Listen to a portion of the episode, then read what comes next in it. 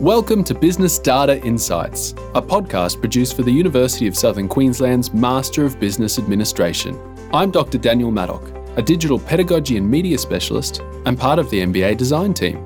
In this podcast series, we talk to leaders from a variety of industries about how they use a range of data to analyse business performance and inform strategic planning and decision making. These interviews were recorded via the internet, so please keep this in mind as you listen to this episode. Nia Yari Giam, Jaganba na Gayable Yarawa peoples, Nia Toowoomba. This podcast is recorded on the traditional lands of the Giabul and Yarawa peoples in a place called Toowoomba. Our guest for this episode spends her daily life on social justice that empowers the most vulnerable and disadvantaged in our communities. Kate Venables is the Executive Director of Catholic Care Darling Downs and Southwest Queensland, but is also a member of the Toowoomba Catholic Schools Council, the Regional Development Australia Board for Darling Downs and Southwest Queensland, the St Vincent's Hospital Regional Advisory Council, and St Bart's Finance Committee and Parish Council. She has postgraduate qualifications from QUT and ACU and an extensive background in relationship education, collaboration, and regional program management and has held several leadership and managerial positions in the social services sector in regional Queensland. Kate Venables, welcome to the show. Thank you very much. It's lovely to be here. Kate, thanks for joining us today. Can you tell me a little bit about your current role in the organisation you work for? Sure. So I am the executive director of Catholic Care Social Services, and so um, I guess in uh, another world, that's the CEO. And uh, my organisation is um, part of uh, the social services sector, which delivers support services for people in community.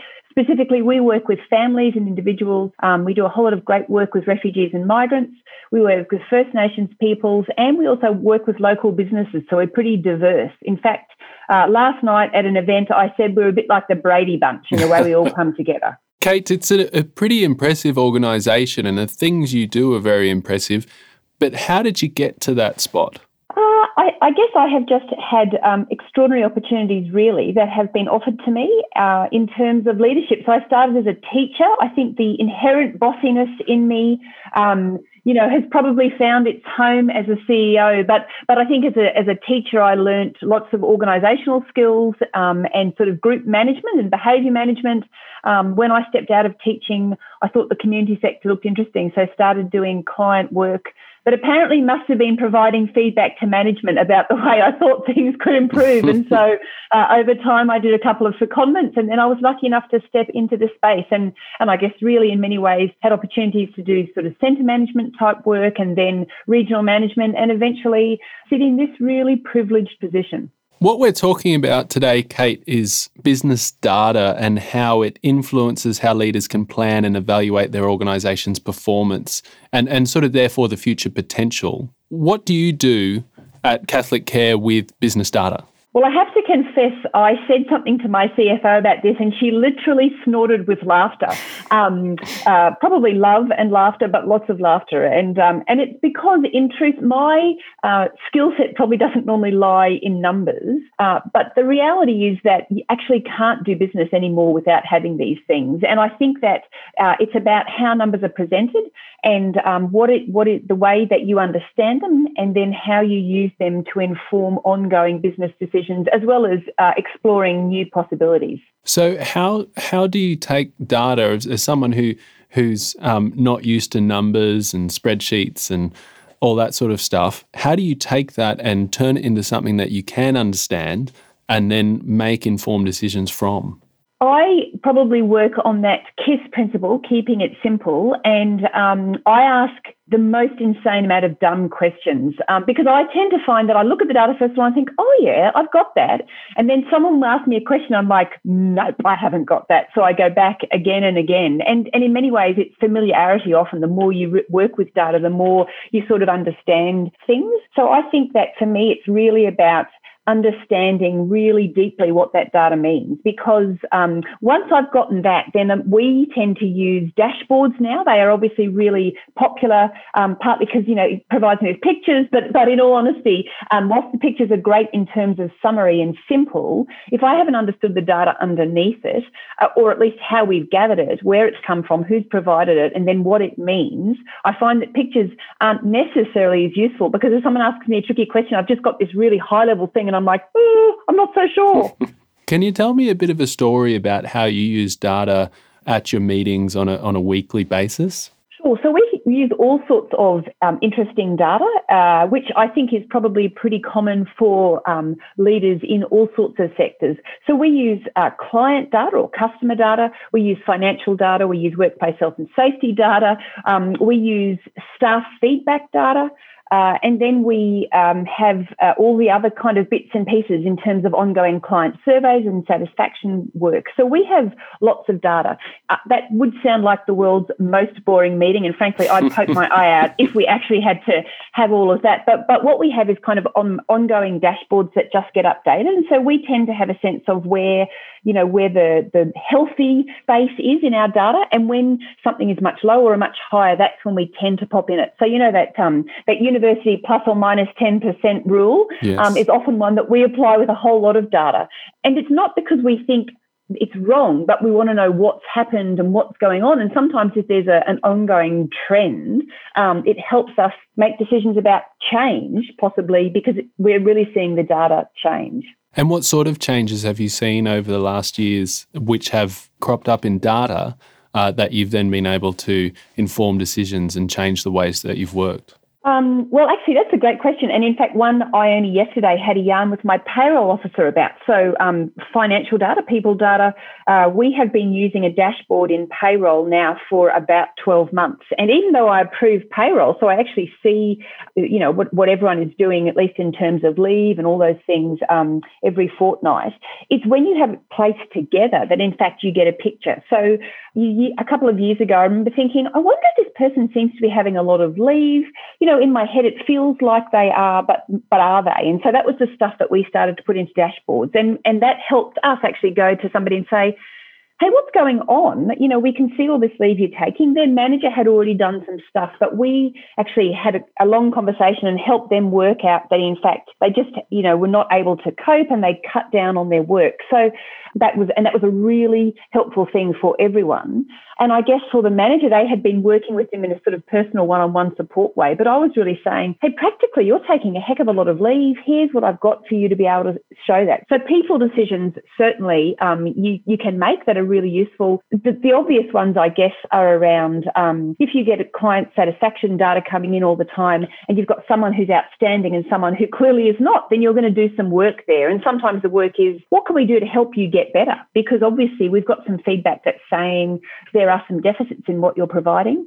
Um, and maybe it's about can we buddy you up with this person who's doing brilliantly because obviously they've got some great things they're doing. Mm. So there's a lot there about performance analysis on an individual level, but also an organizational level. Are you able to draw organizational performance analysis out of that data? Yes, absolutely. I guess when you get government funding, as you do in our space, uh, there's lots of reporting that we do. Government um, funding bodies adore data uh, significantly more than I do, and so we're we're constantly reporting data in that space. And one of the things that we find often in that sort of big picture data that we provide to funding bodies is, in fact, it's very quantitative because you know they want outputs numbers are quick and easy but it's the qualitative data that is harder to report um, and and you know so there's some of the challenges.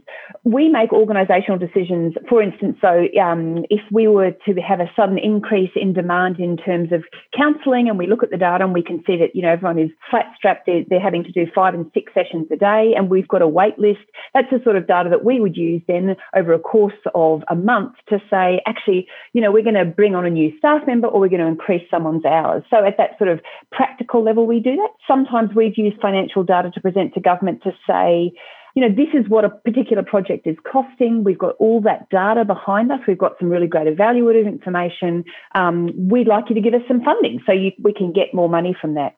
Sometimes we use data to measure what is the impact we have in terms of stakeholder engagement. And, and is that qualitative, that data, the impact? Uh, the impact is definitely qualitative, without a doubt. Though there are some kind of basic numbers, to be honest, that you can run. So we run numbers around sort of uh, meetings attended, around partnership agreements or MOUs that are drawn up, around um, when we can track them, clients that come through because of that work. But it's most definitely qualitative because oftentimes in, in the people industry, lots of what we do is about connection and relationship building. Mm. But, but there seems to be a move to take qualitative data and summarize it in a quantitative way. That is right. And, you know, that is so tricky. Uh, one of the challenges we have um, now when government says to us they'd really like to measure outcomes for clients, which of course in principle we think is fantastic. They then use this incredibly quantitative, you know, ruler to measure the, the changes in. And, you know, that's tricky if you sort of come from a mainstream population. But if you come from a population where you are a refugee or migrant, just some of the questions that the, the surveys want us to ask to measure it, this um, theoretically qualitative information becomes really hard. And so, whilst I think it's it's an incredibly important thing that we do it and we continue to try and work through solutions, um, it's not easy to do. The reason people use numbers is because that's much easier to count. Yes, yes, and summarise and present it at board meetings. But as you say, very tricky to turn qualitative data into quantitative data without um, making lots of assumptions that uh, scale comes to mind the how satisfied with you on a one to five scale. Uh, very hard to say. I'm about a four, I think uh, when a conversation is really what we're talking about. And, and what you do on a day to day basis, or your organization and the people who work for it do, is about conversations and relationships. 100%. And in fact, sometimes the, the tricky thing is that um, we know, particularly in, in our counselling programs, in our mediation programs, people come in and they say that um, they think they've got a reasonable um, knowledge about parenting or something generic like that. And over the course of three sessions, in fact, it, that goes down, not because they've got less information information, but because they come, become aware of just how little they actually knew. And so that, that doesn't necessarily look like great data, but when you ask the questions and drill down, um, you can actually see some genuine change occurring. Um, but just if you were to look only at those numbers, you wouldn't see that story. So, in terms of that data gathering, how do you decide on what questions it is that you're asking and, and not asking?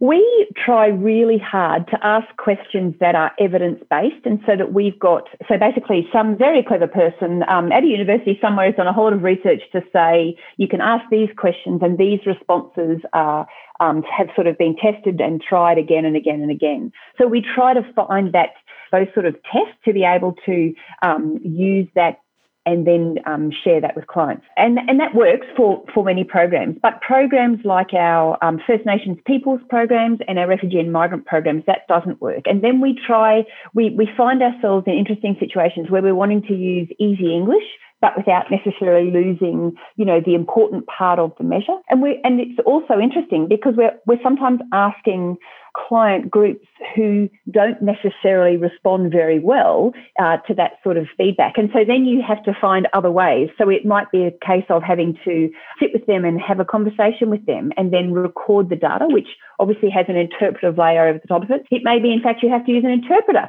to be able to have that conversation to, to get that information out. So it's it's certainly that we attempt to use wherever we can really good evidence based uh, questions and tools, but but they don't always have the flexibility that we desire, and so then we have to work to try and really meet client need to be able to get their incredibly important feedback. I want to move now to the use of technology. You were talking about dashboards before. What sort of technology do you use to gather data and present it? Well, it's funny, you know, I um, actually think that I'm not sure we could do it without our IT anymore. When I started sort of in management um, in 2005, so I'm incredibly old, uh, we had something called the Green Book. The Green Book was the information we kept all about the client's attendance and that sort of thing. So they had case notes and then we had the Green Book. And um, uh, you know, the green book was gold, and if someone had lost the green book, the, you know, we would have it would have all been an overread rover. But you didn't have to plug the red book in, as the green book in. You did not have to have power generated. If Telstra suddenly went down, you could still find the green book. So we are entirely reliant on IT, on our on our sort of data entry, um, on the programs that are generated. We use you know we use phones to, to use QR codes to do surveys to pull that information out. Again, we have power apps. Um, we are our data is literally driven by IT, and and it's extraordinary what we can do with that. But the reality is, when um, other things go down, like power, actually we become really limited. Mm. And and ha- has that technology changed how you use data today for the organisation compared to and and you know even if did you use a lot of data say when you started in 2005? That's such a great question. Um, the quick answer is no, we really didn't. I, I, think it's a, I think it's sort of particular, probably to the community services sector. Um, we were very, very people driven. Obviously, we still are, and that's at the core of what we do.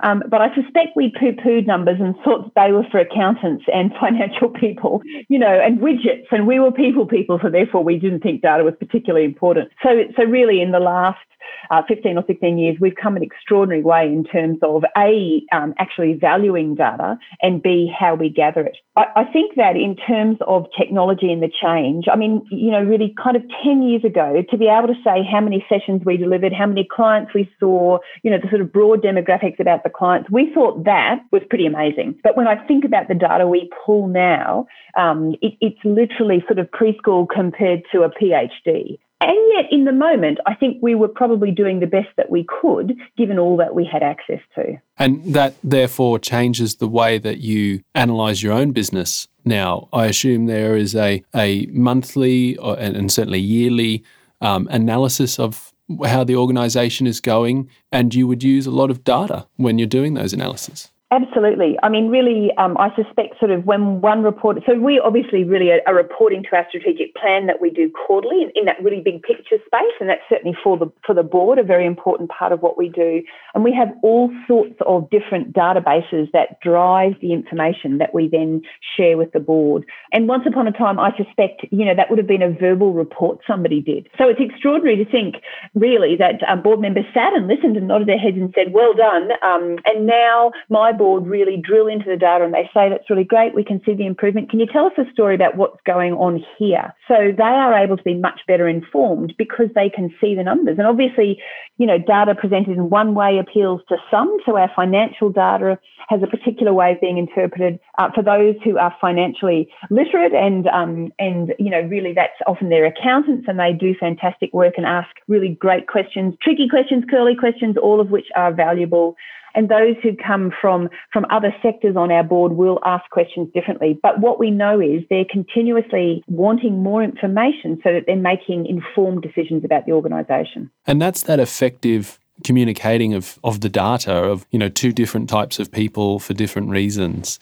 can you tell me about how you decide how you're going to communicate data how you're going to present it how you're going to is there a story involved with the data or is it just sort of raw numbers on the table um, so we, that's a great question. And to be honest with you, some of this has been um, trial and error. Um, it does appear to me that Power BI is the new savior of the universe. And because it produces this extraordinary information, it can sort of pull information from incredibly boring and complex Excel documents or, or um, CRMs, client uh, uh, databases, and then it just can kind of distill them into these really um, very informative graphs. But really, how how how we choose what it is that we do is honestly sometimes saying. This looks okay to all of us, and that's at the leadership team. Um, we'll present to the board, and the board give us feedback. And so, so we obviously have um, we are obligated, and, and, rightly so, to be appropriately transparent and accountable to have a range of different data presented. And so, it's really about trying to present them in the way that is that best suits the board. Uh, we typically have um, tables for things like HR and payroll type things with a bit of a dashboard. For client stuff, we'll often give them numbers, but then we always will include a case study. And those two often will interconnect. And the case study enables the board um, and others to understand the data better and ask better questions. I think if you simply just presented numbers, you would not get the same level of engagement, but also understanding and therefore um, really informed decision making. I really love that idea of presenting a case study with the data because at the end of the day, the data is just reflecting the happiness of your customers, the work that you're doing. And so if you can present the data that says that, but also the story behind it, here's an example of the data, that's a really great way of explaining your successes. Absolutely, and and it's also appropriate sometimes to share the hard ones as well, um, because because sometimes our success is is in the learning that we have gained from a situation that that either may not have been handled as well as it could have been, or really had an outcome that nobody had expected, and it wasn't it wasn't a great one, but that um, you know that that we've learnt from. So um, what we tend to find is um, there are some board members who who flip straight to the case study, and others flip straight to the finance report, and I think it's really important to have,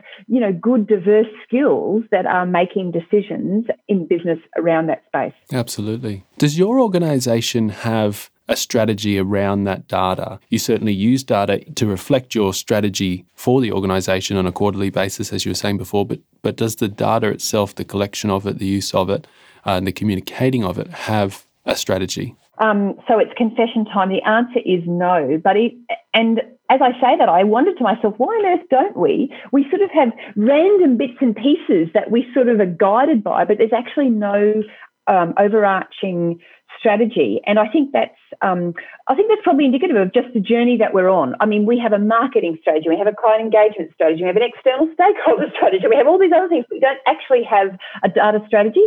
So um, a great learning for me out of this is that we're going to explore what that might look like. And um, and typically those sorts of things often, you know, we start by asking other organisations in sort of similar spaces, what have you got like this? And if we don't find anything, we sort of go further afield to another sector and say, how did you create yours? What did you do? Can we can we be cheeky and have you have a copy of it?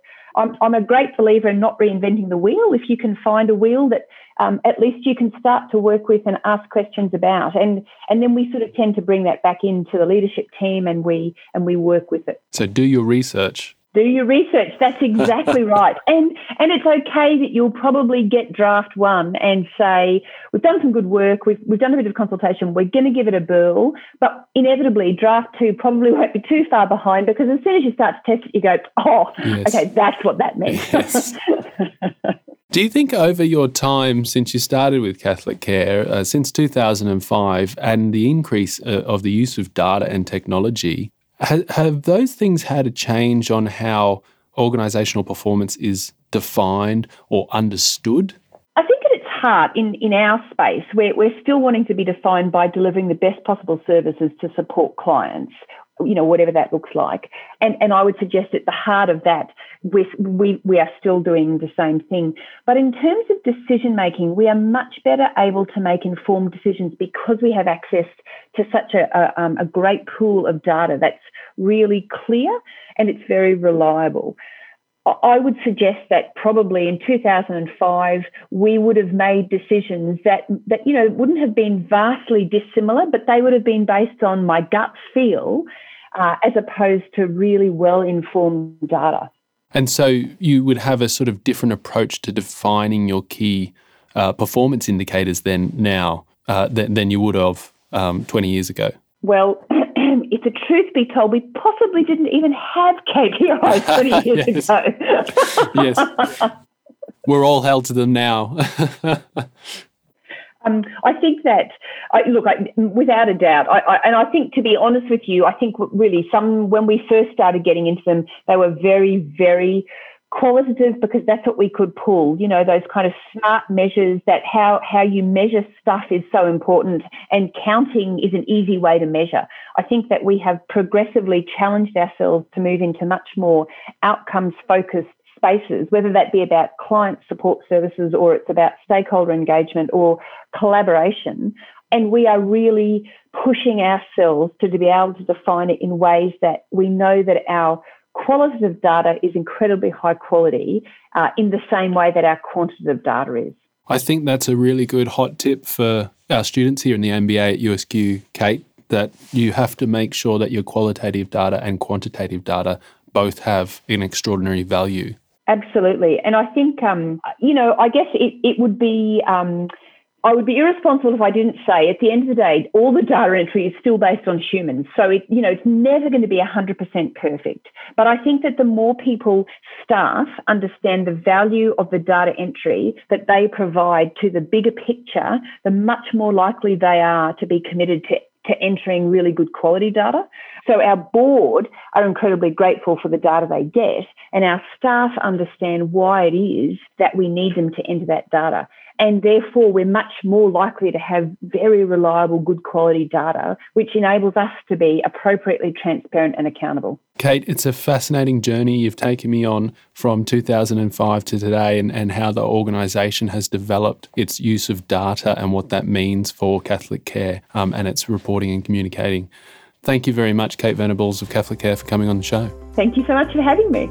Information about our guests can always be found in the podcast show notes in your podcast app or on the course site. This has been a University of Southern Queensland podcast produced by the Office for the Advancement of Learning and Teaching.